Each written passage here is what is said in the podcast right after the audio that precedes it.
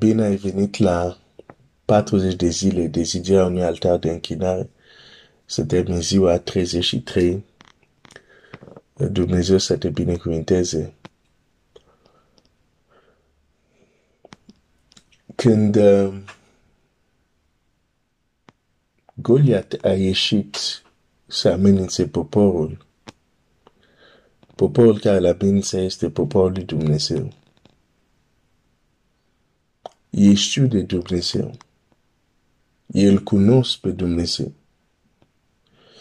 Și totuși, o frică extraordinară l-a stăpânit.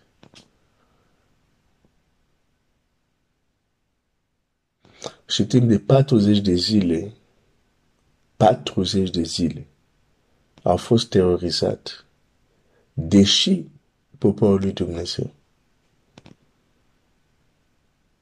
Deși puteau să scoată strigăte de război, adică puteau să cânte, puteau să spună anumite adevăruri despre Dumnezeu, însă când Goliat venea, în ei nu se găsea îndrăzneala sau curajul să înfrunte dușmanul lor, deși erau poporul lui Dumnezeu.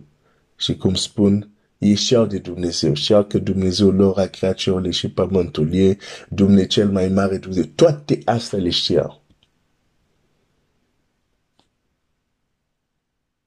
Însă când vine Goliat, există o dimensiune din inima lor care iese la iveală. O frică extraordinară și sunt terorizat de Goliat. Toată armată. Încât când el înaintea, ei fugeau. Acum, vine un copil, vine un tânăr care vede același lucru și nu este terorizat. Știu că este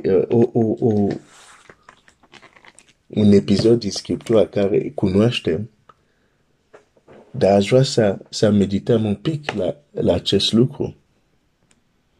Oare nu ni se întâmplă și nouă exact la fel? Cunoaștem cântece unde zicem, tu ești cel care, ești cel mai mare, ești Dumnezeu fără asemănare, ești cel ce vindeci cu a ta putere, Iisus. Multe cântece care unde zicem de măreția, de puterea lui Dumnezeu și așa mai departe. Dar apoi să vină o anumită situație. Și suntem terorizați. Suntem în frică. Suntem uneori chiar incapabili să găsim în noi putere, chiar să ne rugăm. Și totuși cunoaștem că Dumnezeu nostru este atotputernic, nu este mai mare Dumnezeu. De ce se întâmplă asta? Are direct legătură cu partea adâncă a inimii noastre. Partea de suprafață. Poate ușor să spună Dumnezeu cel mai mare, dacă Dumnezeu cu noi, nimeni nu este cine poate să fie împotriva noastră. Poate partea de suprafața inimii, poate să cânte, poate să zice asta. Dar dacă în adâncul inimii există un alt mesaj, dacă este scris altceva acolo, și am văzut că poate să fie, adică nu doar noi avem acces acolo, trebuie să ne păzim inimile, pentru că altfel, în loc să fie cuvântul lui Dumnezeu acolo, poate să fie altceva, scrisă de dușman, timp ce oameni dormeau, adică timp ce nu suntem atenți. Dușman poate veni semăna altceva. Și când el semăna altceva acolo, exact asta se întâmplă, ne trezim și vedem ceva ce nu n-am așteptat. Am cântat duminică, în tine mă încred orice ar veni, în timpul săptămânii se întâmplă ceva, suntem la pământ. Și ne trezim că în locul să găsim credința, vedem altceva care iese frică și inabilitatea de a acționa în credință pe bază ceea ce știm. Oare nu ni se întâmplă nouă?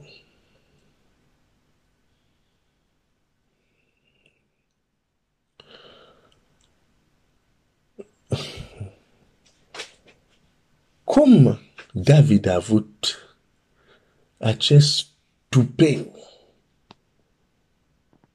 acest curaj să zică să nu se teme nimeni? Oh. Hai să mergem în Scriptură.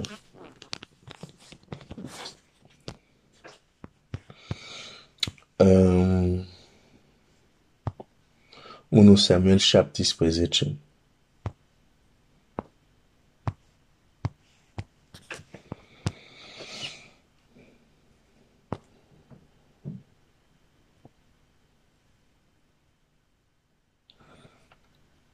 Verset 24. La vedea acestui om, toți cei din Israel au fugit dinaintea lui și a apucat o mare frică.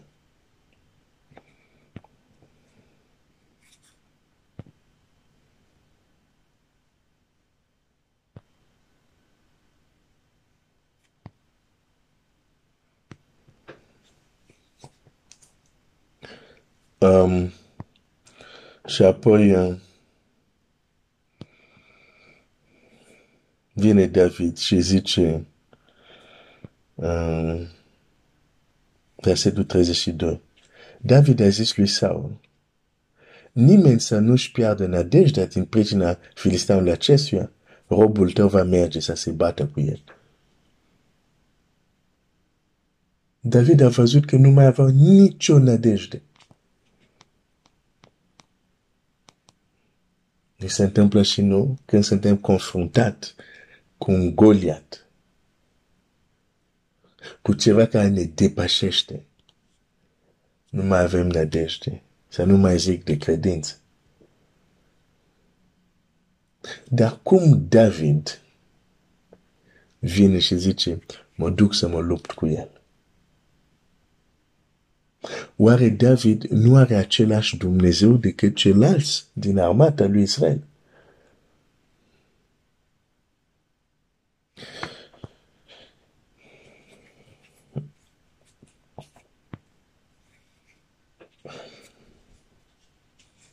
De unde i-a venit acest curaj? Nu de la partea de suprafața inimii lui, dar din cauza ceea ce era scris în adâncul ființei lui.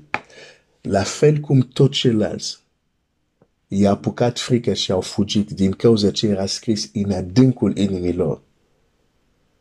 Sau, mai corect spus, ce nu era scris acolo despre Dumnezeu în adâncul inimii lor a lăsat frica să învingă. La fel David, frica nu l-a învins din cauza ce era scris în adâncul inimii lui despre Dumnezeu. Ce vreau să-ți spun, fratele meu, sora mea, în momentele de criză, nu este ceea ce știm la nivel conștient care face diferență. E ceea ce este scris în apele adânci ale inimii noastre care o să facă diferență. De aceea Biblia zice, păzește inima mai mult decât orice, că din el iese izvoarele vieții. Acolo când se referă la inimă, din care ies izvoarele vieții, se referă la partea adâncă a inimii noastre. Pentru că și oameni care au studiat mintea omului au ajuns să descopere asta, că este partea adâncă inimii omului, subconștientul sau cum o numesc alții, diferite nume, dar ți-am zis eu iau această imagine chiar din Scriptură, apele ai la suprafață ceva, dar înăuntru ai mai mult decât ceea ce vezi la suprafață. Și au înțeles că partea cea mai adâncă e ceea ce are cea mai multă influență asupra cum se comportă și cum acționează omul.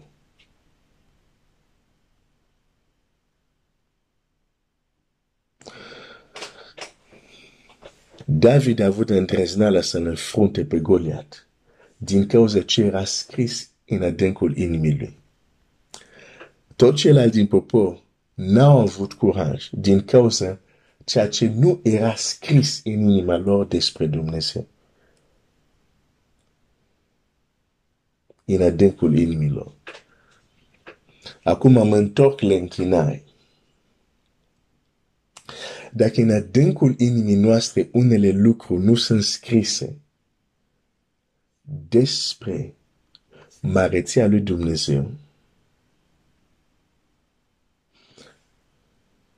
închinarea noastră, deși vrem să ne închinăm, deși la suprafață, în mod conștient, înțelegem teoretic că Dumnezeu mare este atotputernic, că ne vom închina, închinarea noastră se va limita până undeva. De ce? Pentru că în adâncul inimii noastre lipsește ceva sau este scris altceva care se împotrivește la o închinare adevărată.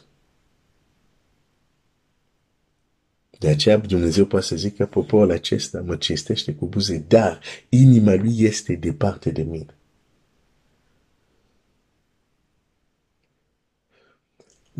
Textul acesta nu se referă doar, hai să zic, la o ipocrizie banală. Ce numesc o ipocrizie banală? Adică cineva care spune ceva din gura lui, dar este conștient că ceea ce spune e o flaterie, e ceva, el știe că ceea ce zice nu ceea ce crede, dar spune că pentru a flata cineva și așa mai departe, dar o ipocrizie. Textul acesta, când Biblia zice, poporul acesta mă cinstește cu buze și inima este departe, e mult mai adânc decât atât. Este un lucru care se poate întâmpla și la cineva care este sincer în căutarea lui Dumnezeu, unde gura lui spune ceva, dar inima este departe de Dumnezeu. De ce? Nu că el vrea să fie departe de Dumnezeu, dar pentru că în inima lui, când Dumnezeu se uită, nu vede acolo anumite lucruri care trebuie să fie. Sau, în inima lui, folosesc anumite termeni cum a scrie cod. Hai să zic, în inima lui este un cod. Sunt scrise anumite lucruri unde, care în loc ca acele lucruri să-l proslavească pe Dumnezeu, acele lucruri scrise acolo, îi dau omului o percepție distorsionată sau o percepție de un Dumnezeu mic.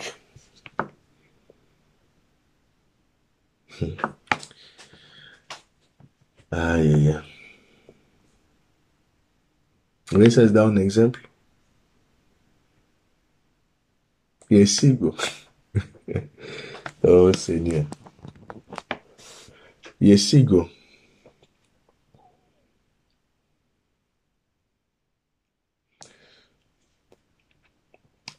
Ieri cred am vorbit despre mesaje codate, mesaj subliminal, adică care targetul lor nu e intelectul, nu e conștientul, targetul lor nu e suprafață, targetul lor e apele adânci, subconștientul.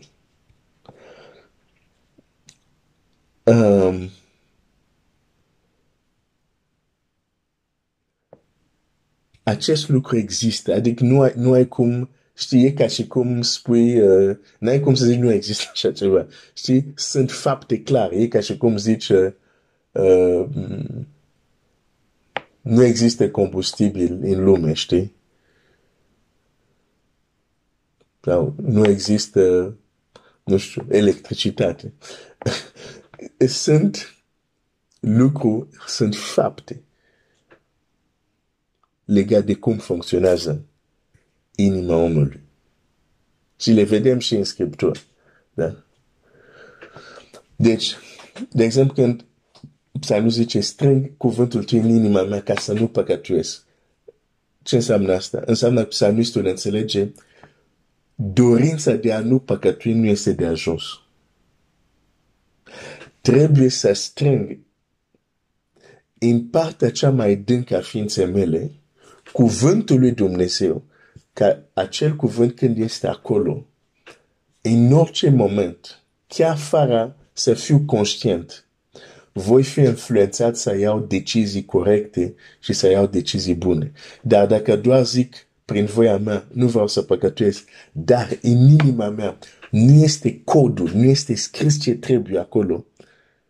Chiar dacă, din punct de vedere intelectual conștient, vreau să nu păcătuiesc, vreau veni împrejura unde voi păcătui, pentru că lipsește ceva în adâncul inimii mele să îmi dea forță în anumite împrejurări să spun nu păcatul.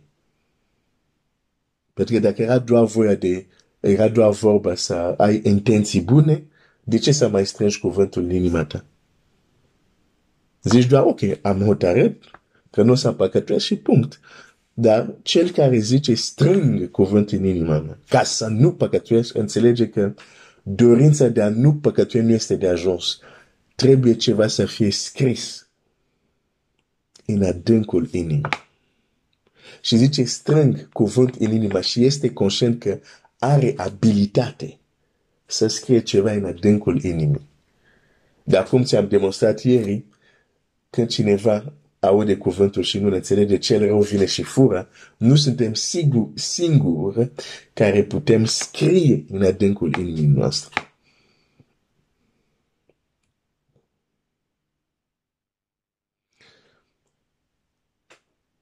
David nu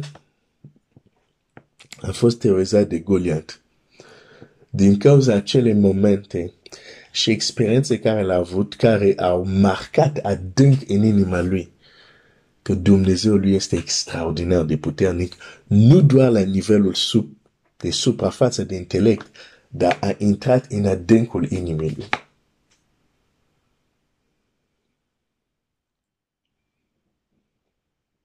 Ok. Acum, partea grea.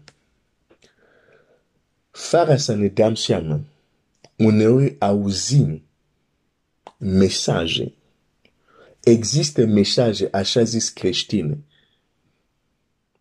care nu fac altceva decât nu să-L mărească pe Dumnezeu în adâncul inima noastră, dar să-L facă pe Dumnezeu mai mic.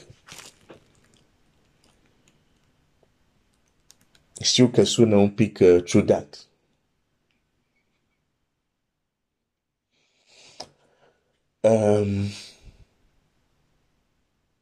Dar cred că o să mă opresc aici ca să dezvolt ce am zis acum mâine.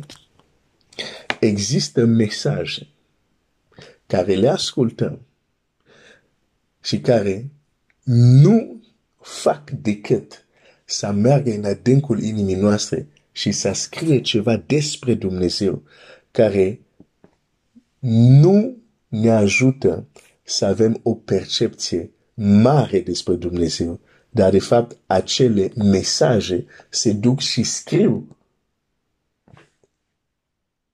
într-un mod ascuns, că nu suntem atenți, se duc în inima noastră și scriu ceva de genul Dumnezeul tău nu este așa mare. De fapt, asta înseamnă un mesaj subliminal. E ceva care ți se transmite fără să-ți dai seama. Și oamenii din lume au folosit asta, se știe, de exemplu, în muzică, în filme, în publicitate, sunt mesaje subliminale doar dacă te uiți foarte atent. De exemplu, un mesaj subliminal poate să fie, timp ce este un zgomot, este o frază care este spusă încet, care urechea ta nu aude, dar adâncul inimii tale o aude. Să poți să vezi o imagine unde un text este scris invers. Tu nu-l vezi conștientul, dar inima ta vede mesajul care e scris. Da? Astea sunt mesaje subliminale. Deci scopul este să treacă de bariera conștiinței și să meargă în adânc, să scrie acolo ceva împotriva ta. Pentru că înșelatorul și-a dat seama, dacă vin direct cu anumite mesaje, vor fi respinse. Și atunci trebuie să vin când oameni dorm. Adică trebuie să vin în momentul unde nu sunt atent și acolo să fac să alunec un anumit mesaj. Și atunci ce se întâmplă? Alunec astfel de mesaje care merg în inima noastră, care în loc să ne ajute să-L vedem pe Dumnezeu mai mare, acele mesaje îl fac pe Dumnezeu mai mic. Nu că Dumnezeu este mai mic, dar este scopul acestor mesaje, acestor coduri. Și atunci, gândește, de exemplu, un creștin, o să încheie și mâine o să continue, care vreau să se închine la Dumnezeu, dar fără să știe, este expus la anumite mesaje ascunse, care se duc în inima lui și îl șoptesc acolo în inima lui, Dumnezeul tău nu este așa mare. Oricât ar dori voința lui, partea conștientă, suprafața, să se închine lui Dumnezeu, mereu va întâlni, închinarea lui se va limita totdeauna până la un punct. De ce? Pentru că în adâncul inimii lui are un mesaj care combate exact ceea ce vrea să facă. Știu că ceea ce spun pentru unii o să sună ciudat, dar măcar să spun asta pentru cei care prindeți ce vreau să spun prin asta.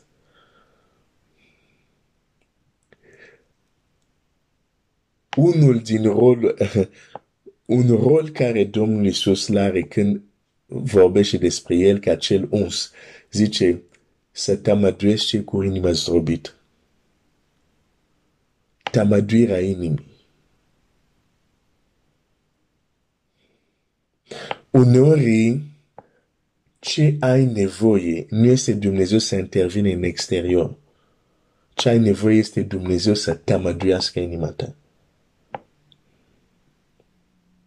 Și tămăduire nu înseamnă doar ai fost rănit, nu știu, ai fost trădat și Dumnezeu să vină, să alină durere, să vindece rană. Nu.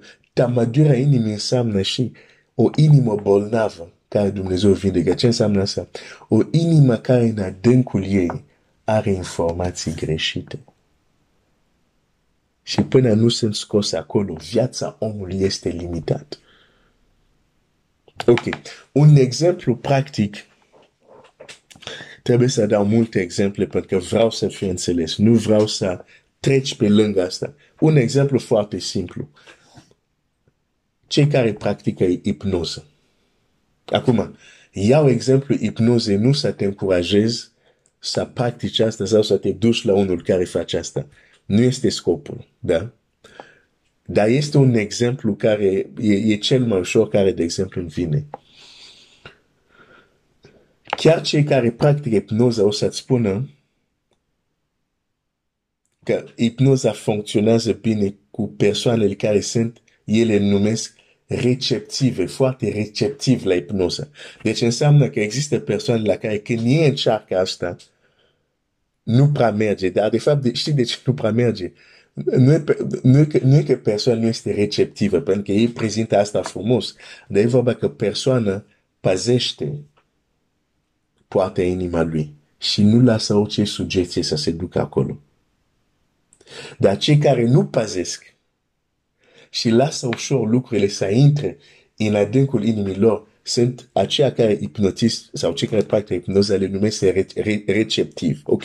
Și vezi, de exemplu, un om care este receptiv, adică care e deschis, care acceptă, este dus într-o stare de hipnoză. Interesant.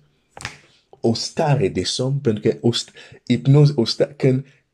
că cel care face asta înainte să introducă codul informației, nu așa? Interesant. Induce somnul hipnotic, adică induce omul să fie într-un fel de transă. Ce a zis Domnul Iisus? Dușmanul a venit când oamenii dormeau. Descrierea codului se face când omul este într-o anumită stare. Unde apărat des somn, pentru că, de exemplu, cel care face hipnoză, dar unii chiar cad dintr-un somn, unii nu este neapărat un somn, dar e o stare foarte aproape de somn. Transă hipnotică. Și apoi, hipnotizatorul vorbește acum, dar acum știe că scrie la partea adâncă a inimii. Și are în fața lui un om și este un pix pe masă și zice: pixul ăsta are greutatea unui elefant. Și apoi numără 1, 2, nu știu ce, îl trezește pe omul din somnul hipnotic. Și vezi, îi se pune acum întrebarea omului: ce crezi, poți să ridici pixul ăsta? Și omul, neștiind ce informație a fost scrisă în adâncul inimii lui, pentru el chiar este o glumă, zici: pe cum să nu ridic pixul? Și apoi se spune: ok, încearcă să ridici. Și ia pixul, încearcă să-l ridice. Dacă el a fost cu adevărat receptiv la mesajul, nu va putea ridica pixul. Nu va putea ridica pixul. Și e chiar uimitor, pentru că încearcă și îți dă seama că nu poate. De ce? Ceva a fost scris în adâncul inimii lui. Din nou, nu-ți dau acest exemplu să fac promoția hipnozei, dar îți dau acest exemplu să-ți arăt ce înseamnă să ai în inima ta un mesaj care nu știi, care va combate ceea ce vrea să faci. De fapt. N-ai observat că sunt oameni care viața lor nu depășesc niciodată o anumită limită? Parcă este un plafon invizibil. E ceva scris în inima lor. De câte ori vezi, de exemplu, că nu poți să treci de o anumită limită, mereu te oprești în același loc. Fii sigur, în adâncul inimii tale este un mesaj care nu știi, dar care te oprește să mergi mai departe. Și oricât ai încercat, până nu te duci să schimbi ce este scris acolo, nu ai cum. Nu ai cum. Câte obiceiuri, de exemplu, uneori avem obiceiuri care vrem să le schimbăm. De ce nu reușim să le schimbăm? Pentru că acele obiceiuri sunt susținute de ceva scris în adânc. Și nu este de mirare că mântuire vine printr-un mesaj. Pentru că chiar starea de răzvrătire înaintea lui Dumnezeu e din cauza ceva este scris în inima noastră. De aceea Dumnezeu a vrut să mântuiască prin nebunia Evangheliei, care este un mesaj. Și că realizezi asta sau nu, Evanghelia nu se adresează doar la conștiința noastră. Este un mesaj care merge și la inimă. De fapt, până Evanghelia nu atinge și zonele adânci ale inimii tale, n-ai cum să te pocăiești. Dacă te-ai pocăit, e pentru că nu doar intelectul tău a auzit, și părțile adânci ale inimii tale au primit. Sunt un pic lung în această dimineață, dar vreau să mă asigur că mă înțelegi bine. Dar explic toate aceste lucruri și mă întorc tot la închinare. Să-ți spun, la fel cum acest om, deși vrea să ridice pixul, dar nu putea, din cauza unui mesaj care a primit când era în stare de somn sau de trans. Tot așa, și un copil al lui Dumnezeu, dacă nu a fost atent și a primit, fiind într-o stare de neveghere, a primit mesaje care s-au dus în adâncul inimii lui, care în loc acele mesaje să-l proslavească pe Dumnezeu, îl fac pe Dumnezeu mic. Chiar dacă el vrea să se închine lui Dumnezeu, închinarea lui va fi foarte limitată. Elanul n-are cum să vină din inima, pentru că în inima e ceva care îi spune că Dumnezeul e mic. Pe când Închinarea adevărată este un răspuns când vedem măreția lui Dumnezeu.